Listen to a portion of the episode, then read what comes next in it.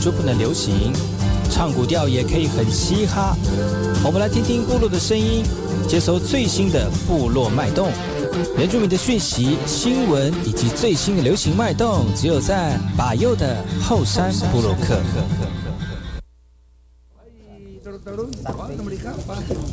哎呦，这里干嘛不懂？印尼多吉大好，搞过去把右告诉马来。大家好，我是把右，再次来到后山部落克。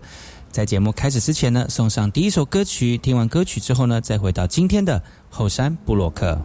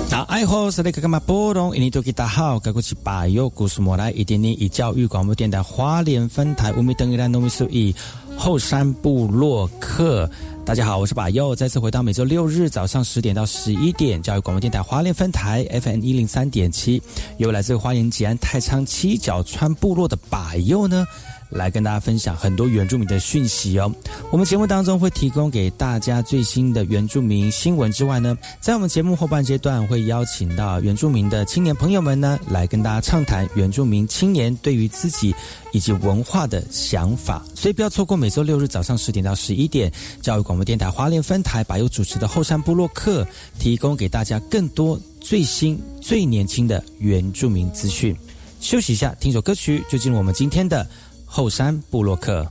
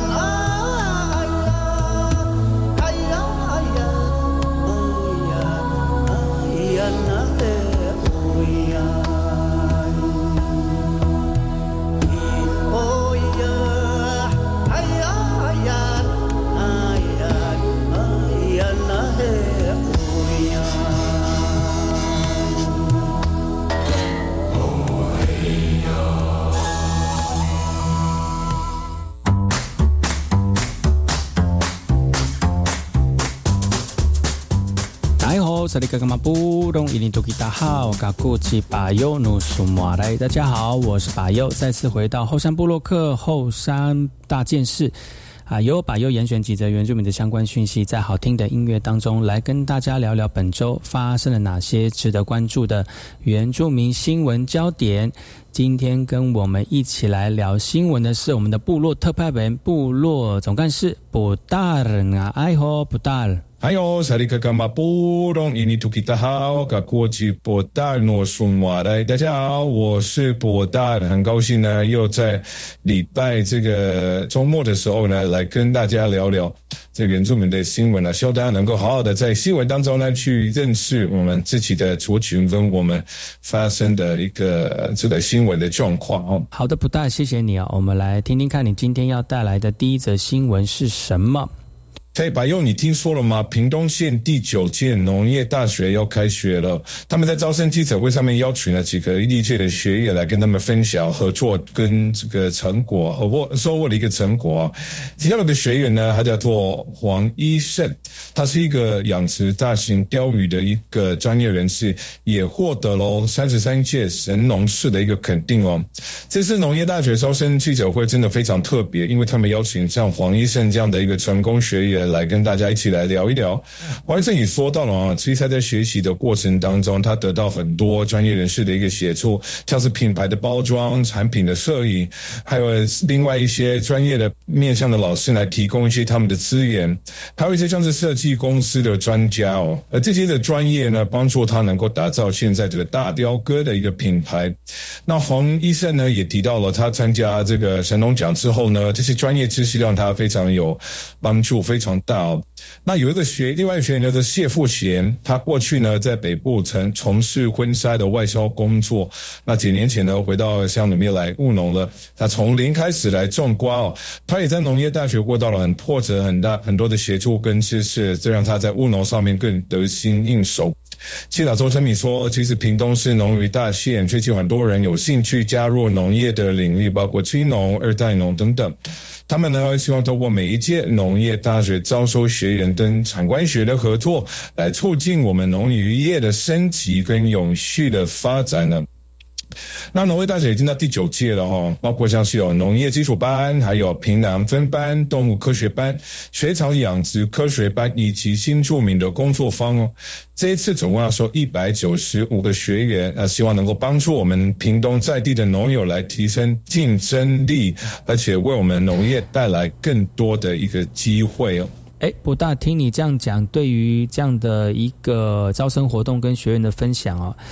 呃，首先呢，呃，刚才有提到就是黄医生啊，他们得到很多专业人士的协助，那有哪些人参与其中呢？另外，你有提到黄医生报名参加神农奖之后的帮助是什么？那奖项有哪些？还有，你也你要不要讲一讲，就是谢富贤他在农业大学当中得到的协助跟专业的知识呢？当然了，黄医生提到的专业人士包括品牌包装啊、产品摄影、文案写作等等方。面的老师哦，他们为他们的品牌包装呢提供非常专业的一个指导跟设计，同时呢，有一些设计专家也在当中来参与其中哦。那是谁呢？我就不讲，肯定有打广告的协议啊。那其实最主要的就是要强调，这是有很多的专业人士来帮助他，才能达到现在这样的一个属于自己的这大雕哥的一个品牌。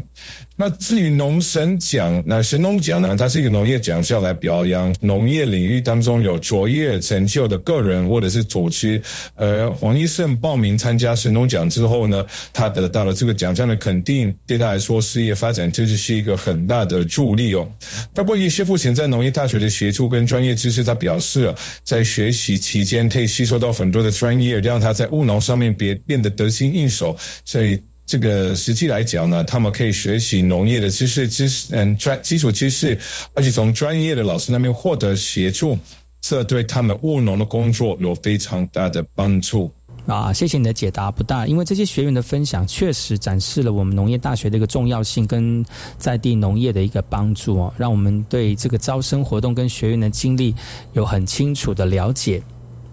而像是农业大学这样的招生活动，对于地方产业的发展非常的重要。除了通过专业的知识跟技能培训之外呢，农业大学也帮助我们农民提升产业的竞争力，来掌握我们现代农业的一个最新趋势跟技术。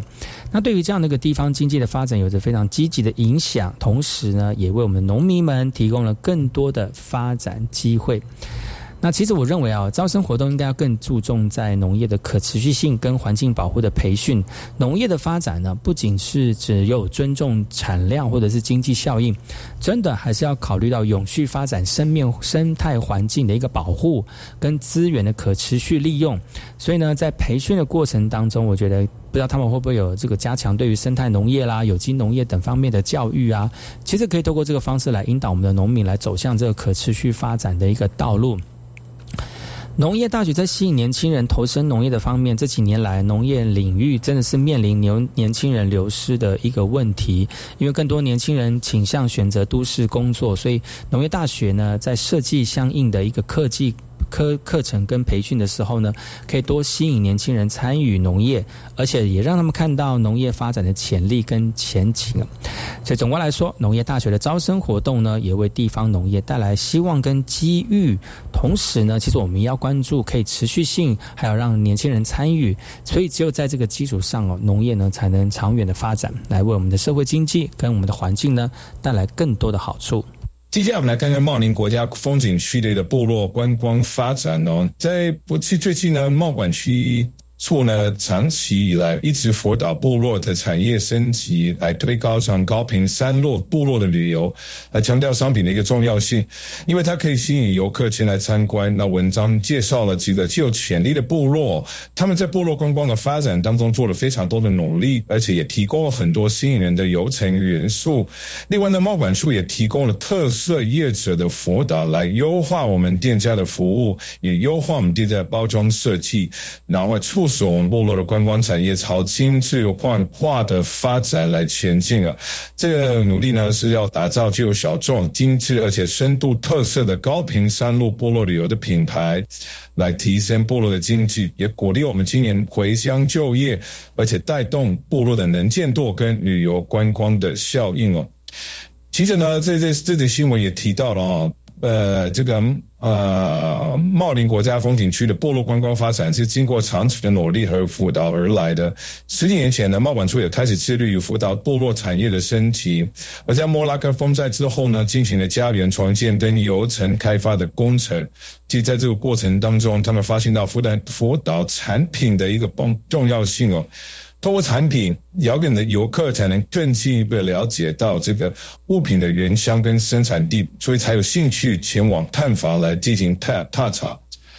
贸管处也着重部落游程的发展哦，在这个部落进行资源的盘点、产业的串联。那在展览当中呢，可以看得到各个部落在观光产业发展中所累积的成果，像是木家啦、雾台啦、马家等三个比较潜力的部落，经过辅导之后呢，发展出独特的部落文化探索。那传统的物植物香氛体验呢，跟创意烘焙等游客游程的元素，也展现了各自的一个魅力啊。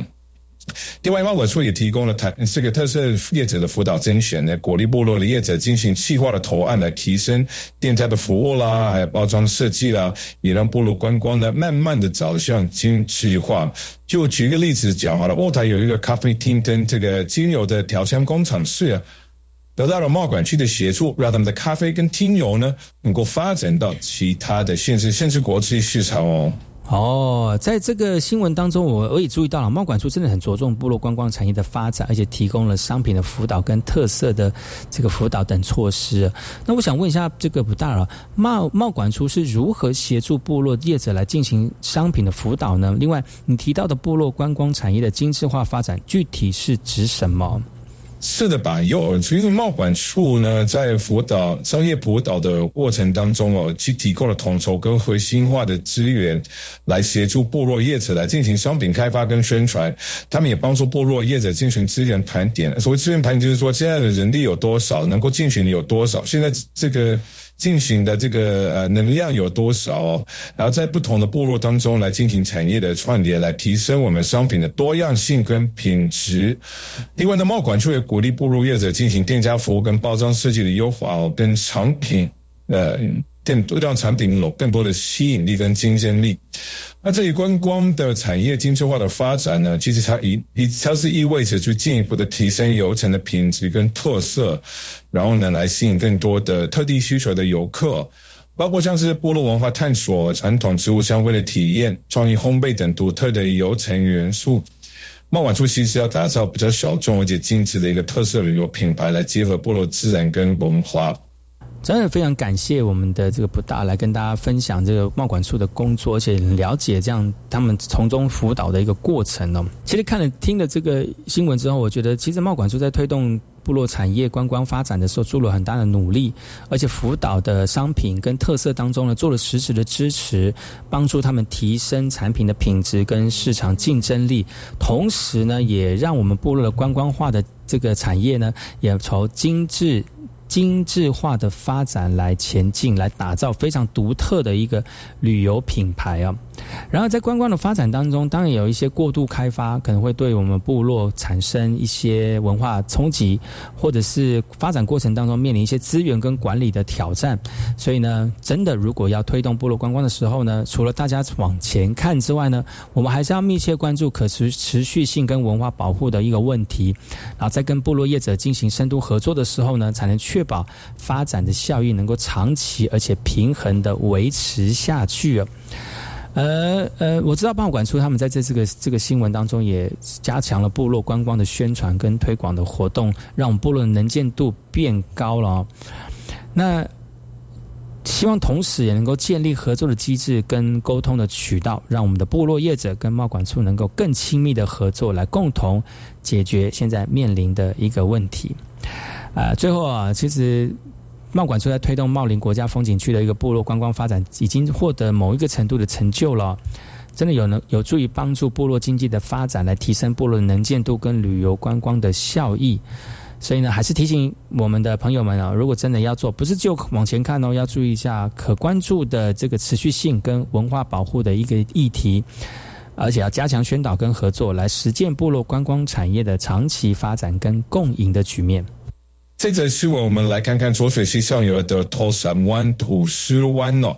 以及是一项摸索为了改善这个景点而进行的工程。其实头山湾的地形就好像头山一样哦。加上周围山峦的衬托呢，让我们左雪溪最完美区域的地方之一就是我们的驼山湾哦。那过去驼山湾被荒废了，那现在新乡公所经过努力来争取经费，新建的公厕跟景观台等等的设施，也吸引更多游客前来观赏这个美丽的自然景点。也希望呢，透过这个方式来带动部落的观光产业。这个地方位于驼水湾的上游，那因为那个溪流弯弯曲曲的，仿佛是游走的一个。托萨哦，在山峦当中围绕的溪床，这个地方呢也非常独特。通过这个方式呢，让大家展现这个独特的景色。所以呢，托沙湾也被誉为浊水溪上最美丽的曲流之一。其实很久以前呢，托沙湾是一个没有人知道的地方哦，也是一个荒废的景点。景观也杂乱呐，长满了野草野花啦。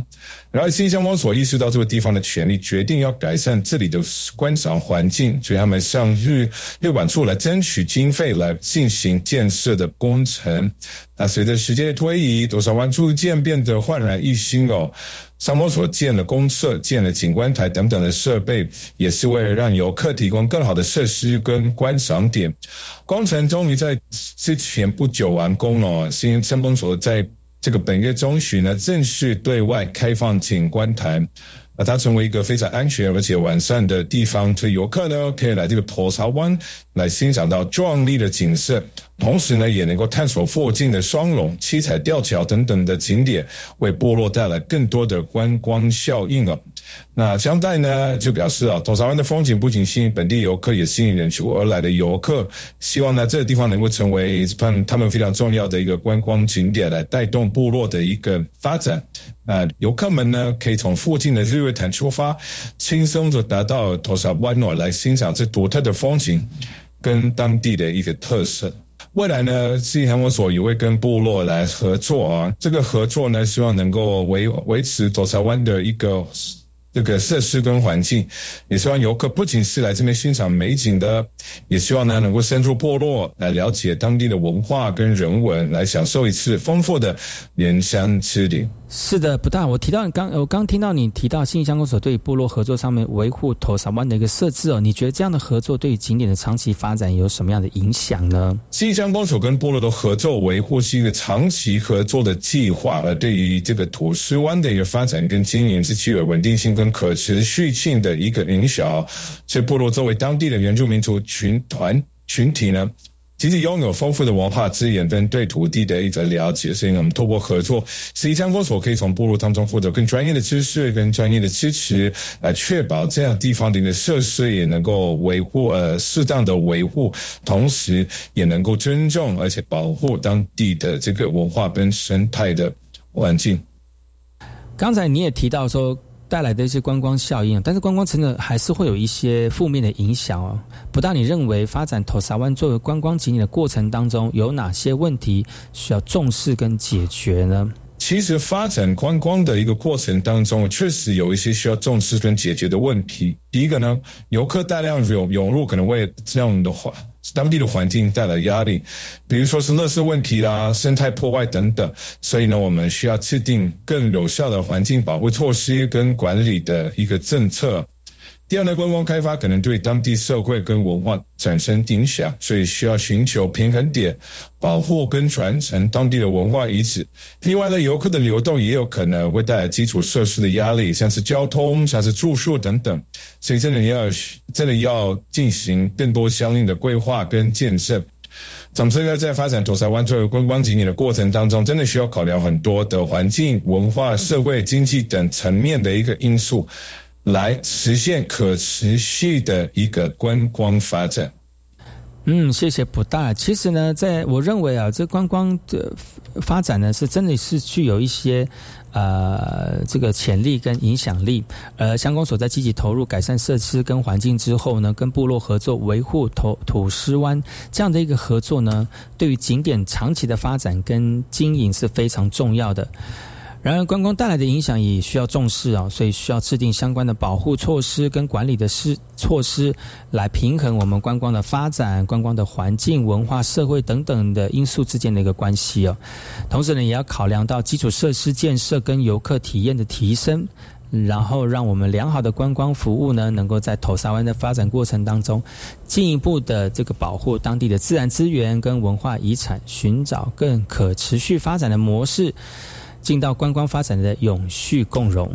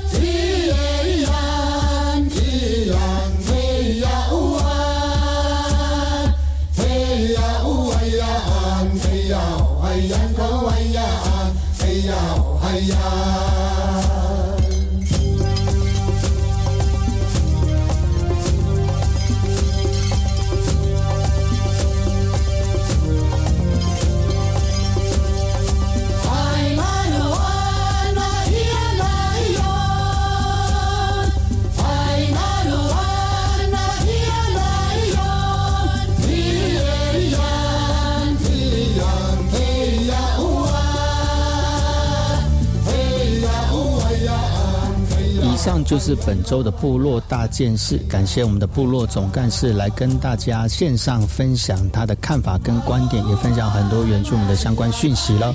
我们先休息一下，听首歌曲。广告回来之后呢，再回到今天的后山部落客。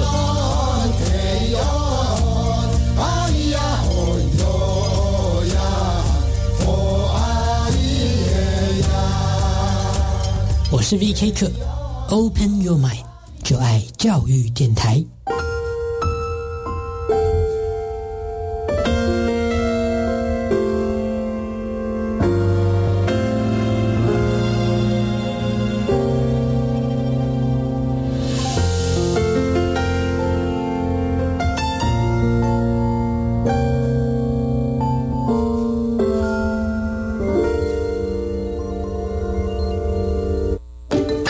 是戴子颖，全民共享普发现金六千元，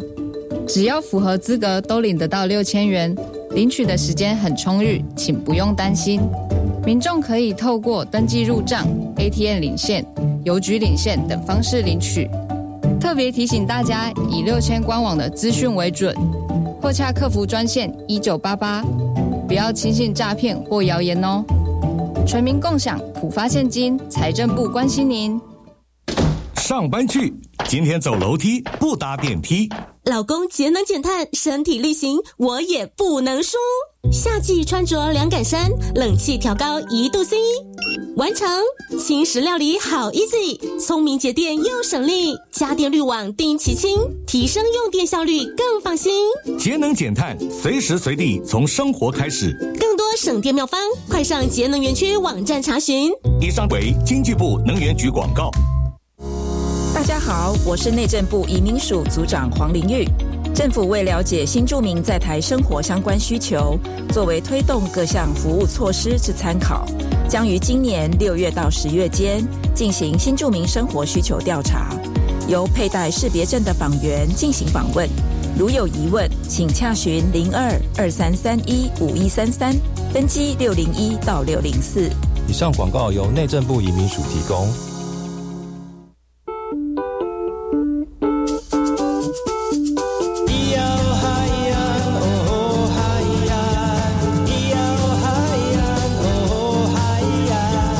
说传统就不能流行，唱古调也可以很嘻哈。我们来听听部落的声音，接收最新的部落脉动、原住民的讯息、新闻以及最新的流行脉动，只有在把右的后山部落克。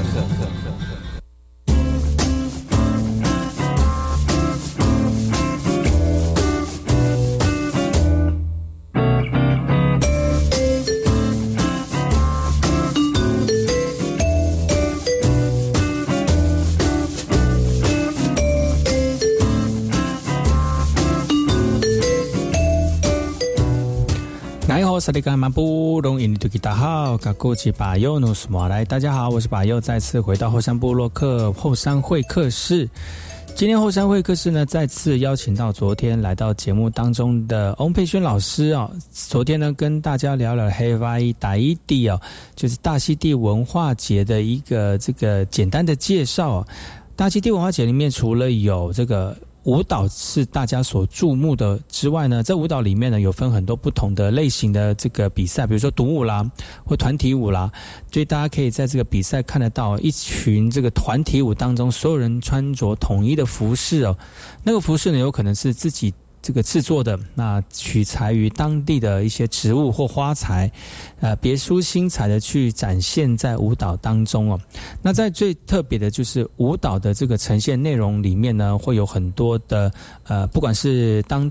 那一年呢，他们呃特别巧思的舞蹈设计哦，或者是编排的过程，所以每次再去参加大黑发打一底的时候，很多人参加这个文化节的时候呢，就会觉得哇，赏心悦目。特别是每年看到不同的这个这个展现呢，就觉得非常的呃不呃亮丽哦，而且会觉得啊，舞蹈在大溪地的舞蹈里面真的是感受到我们当地人的热情。而今天呢，我们的翁佩轩老师继续来跟大家聊聊大溪地这个黑发达希地大溪地文化节的内容。而今天呢，是要跟大家回复一些疑问哦。在我们这个这个呃线上座谈会的当中，有很多这些问题哦，你要提供给所有的这个朋友们，到底呃大家大家对于大溪地艺术文化的一个想法跟内容有什么样的疑问呢？今天我们的翁佩轩老师会在今天的分享会当中来一一跟大家聊一聊哦。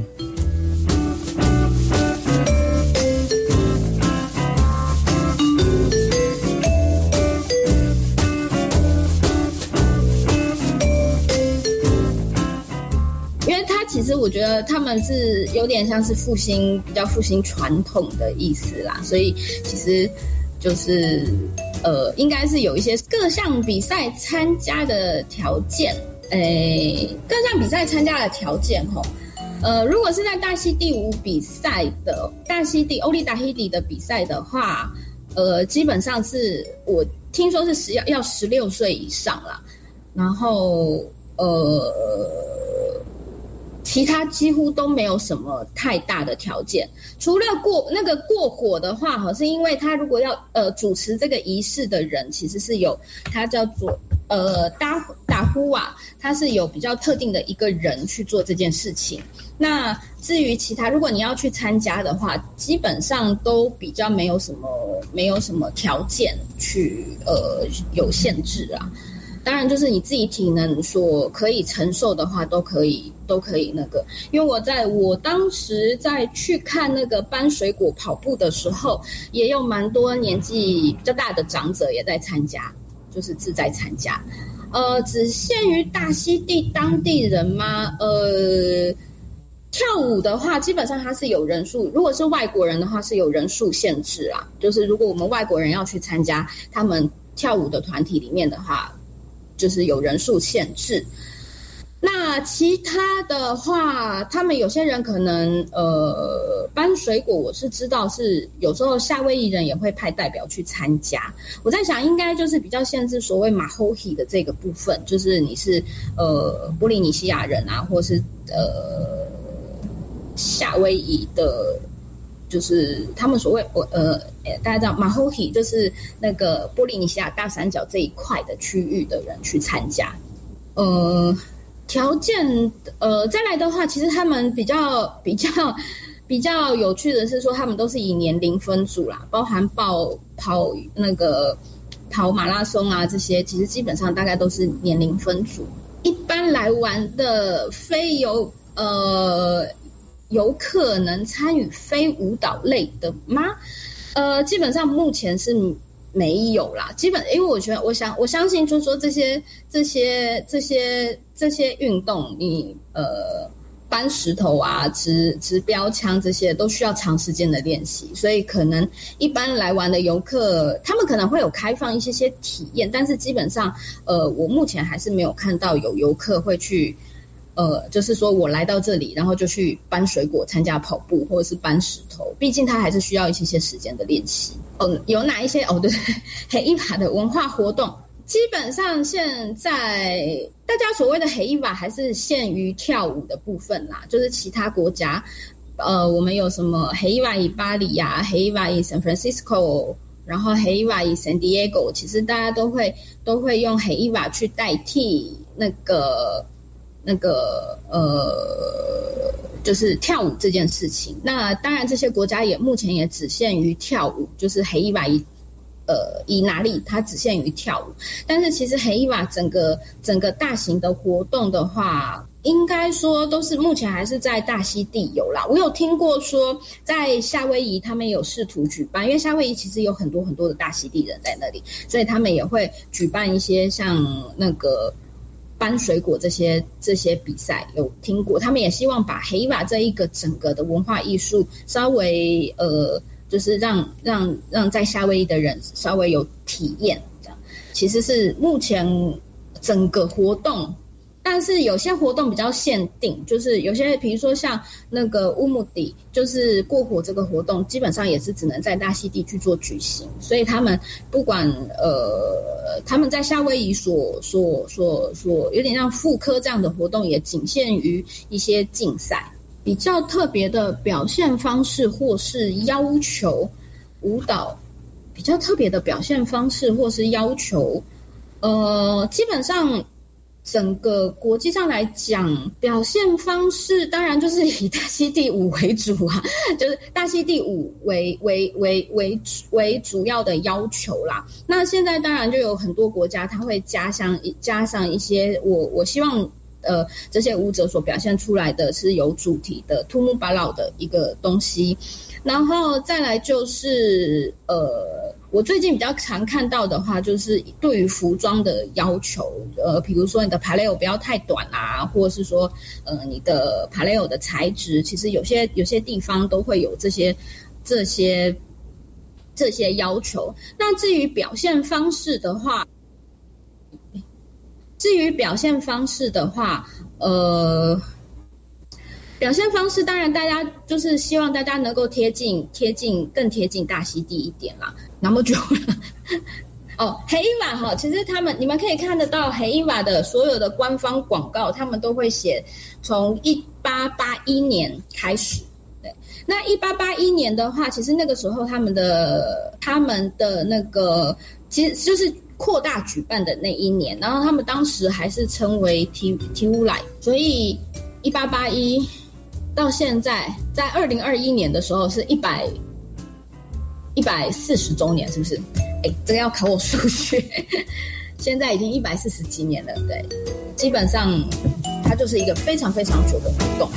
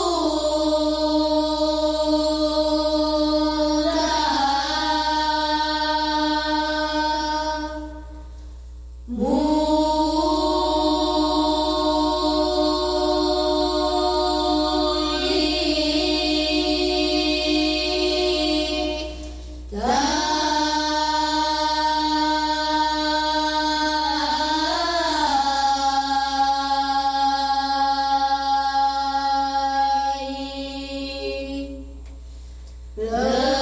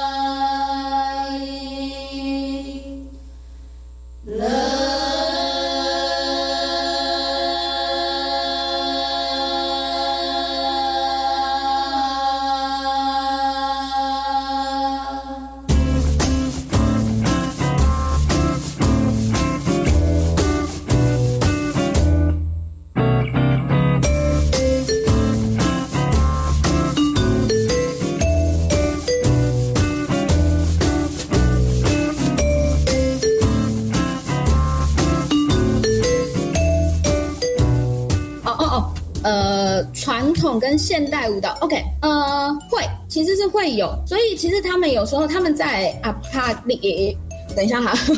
我我怎么看这个过程？这个真的，那他们通常在阿帕里玛里面，他们会有多一个东西叫做美呼啦。那我怎么看待这个过程？哈，其实。因为他们在，尤其是在欧里达希迪的部分，他们还有 Himene 的部分，他们在评评分的时候，有会去对于整个故事的结构，然后包含故事结构，包含服装，然后包含呃，就是跳舞所 dancer 所表现出来的一个表现力去做评分，所以呃，我呃。所以基本上在某一个某一个规范之下，它还是会有所谓的传统跟现，它可以融入一点点现代的部分，但是还是以传统为主啦。那呃，每一年其实每一年每一个 dancer 或是每一个舞团所表现出来的，它都会有一个嗯跟。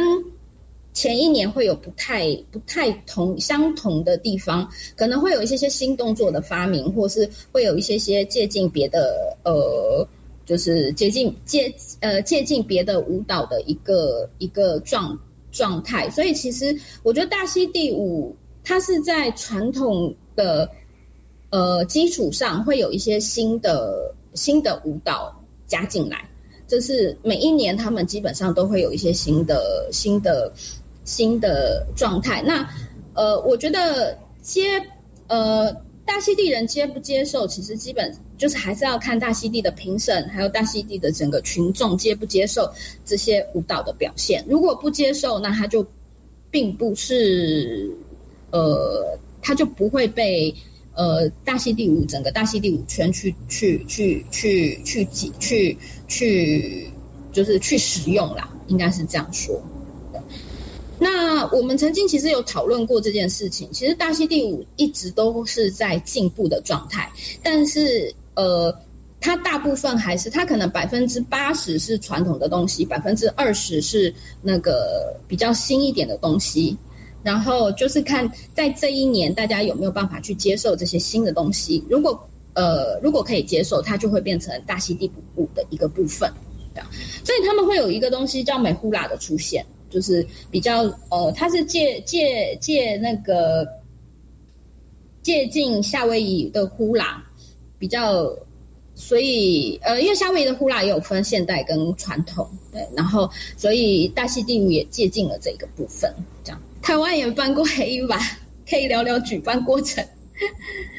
对，大溪地台台湾也办过黑马，台湾吼。呃，当然，其实因为大溪地舞在台湾的话，呃，人数并没有很多，所以我们也希，当然我们也希望借由黑一瓦台湾。当初的时候，我们也希望借由黑一把以台湾去推广大溪地舞。然后那呃，所以我们就举办了这样子的比赛。然后基本上黑一把以台湾都是呃，跟其实它不太像是真正的所谓黑一把以打黑底，因为黑一白以打黑底毕竟有这么多项的东西在里面。那黑一白以台湾也是以舞蹈为主，而且是 solo 跟 solo 也是也是以 solo 为主，就跟其他国家是差不多的。如果是动作上面的话，呃，当然。当然，大家会觉得越新颖的动作会越吸引人。毕竟你是如果是 以 solo 赛为为主，因为 solo 赛的话，大家在在舞台上一分半钟，所以有很多新的动作，当然是会比较吸引人啦。但是呃，OK，对，所以就是呃，台湾的话，基本上大家也会也会借鉴很多很多呃其他国家的比较新的一些舞步。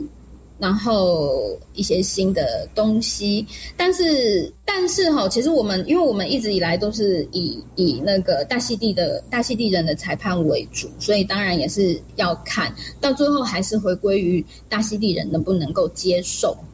这些东西，喜欢大溪地人的改变。我觉得我们每年都在学新的东西，这也是大溪地舞大溪地舞蛮新鲜的，蛮蛮蛮吸引人的东西。就是大家都会一直在学，呃，包含从黑伊瓦伊达黑底出来的，然后或者是这些老师们的新的东西、新的资讯这样子。嗯，OK，然后那呃，我相信这些东西大家都在 YouTube 里面都可以看得到，然后也可以在就是影片的部分都在 YouTube 里面看得到。然后那当然最最希望大家还是有一天能够去大溪地，然后亲身去看这些活动跟这些这些呃这些不一样的不一样的有趣的东西。对，OK，好，好，那大家还有问题吗？好，然后我们结束的时候，大家都会讲娜娜，娜娜是再见的意思，对。然后，所以因为如果到大溪地的话，两句用语，一个是邀拉娜，就是嘿你好，然后另外一个就是娜娜，结束的时候说再见，可以吗？好，然后所以下次是什么时候？啊，下次是六月十号哈，社会群岛。的旅行须知，对这个是比较重要的，就是我们要去，如果去大溪地旅游的话，六月十号，如果我们要去大溪地旅游的话，可以要去，要要要，可以要准备些什么？呃，对，如果大家有兴趣，就是大家有兴趣去的时候，也可以听一下，对。然后最后是七月一号的时候，大溪地的日常用语，像尤拉娜、娜娜。然后诶哈哈诶哈得呼噜 o y o a 这些对，这些都是自我，就是包含自我介绍，或是诶嘿呀，money 就是多少钱什么巴拉巴拉的，对，就是如果你要去买东西或是遇见人的时候都会有，对，这是七月一号的时候。好，然后所以下个礼拜是呃六月十号是那个大家的旅游须知，然后另外呃七月一号是大溪地日常用语，好吧，下次见，娜娜。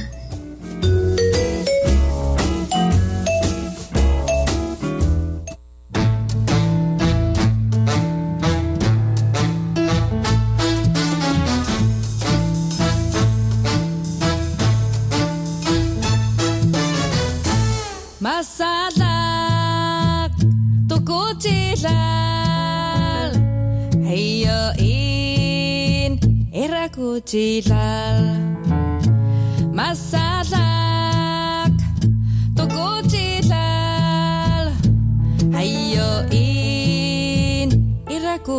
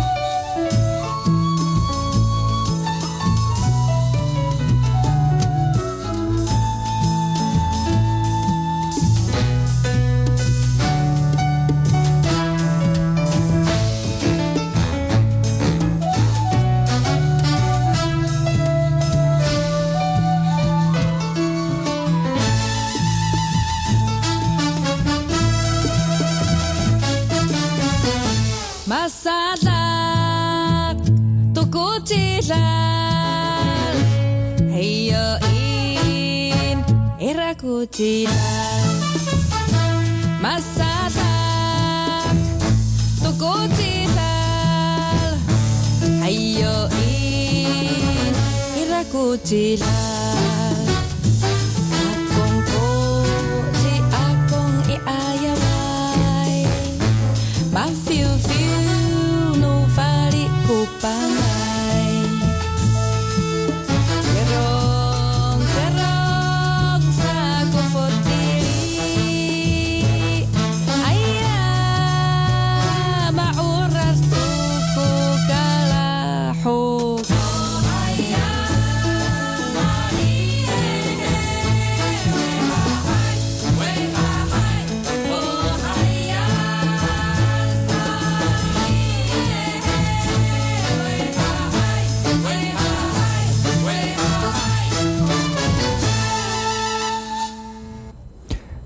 谢佩轩老师在这两天周末周日的后山部落客呢，跟大家分享了那么多大溪地的艺术文化节的一个内涵哦。不知道大家对于这个大溪地的黑发打黑地大溪季文化季的一个活动有没有这个初步的认识？其实呢，如果大家在花莲的话呢，花莲的联合丰年节就类似像这样的舞蹈演出哦，那只是只是说大溪地的这个黑发打黑地呢。多了一点竞赛的一个项目，所以呢，大家会在很努力的为了要得到这样的荣誉呢，绞尽这个绞尽脑汁啊，费尽心思呢，不管在装扮或者是舞蹈，或者是整个文化编排过程当中呢，都非常的用心尽力，所以呢，可以展现在大家面前那么多华丽的大溪地的舞蹈文化。但是我们不要忘记哦，大溪地的文化节呢，除了舞蹈之外呢，也有歌唱，有手工艺，也有一些传统技艺的比赛哦。让让我们能够在活动当中呢，去感受在地大溪地的文化生活。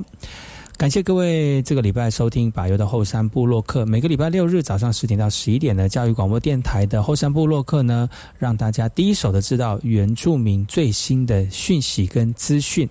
也期待各位听众朋友继续锁定把油的节目哦，后山部落客，让大家能够继续的感受在这块土地上面原住民的心跳跟生活的脉动。今天节目就到此告一段落，感谢你们的收听。我们下次同一时间继续锁定百优的后山部落客，提供给大家更多的原住民讯息。我们下次见喽，阿来。去用力踩过的这片草原，迷失方向。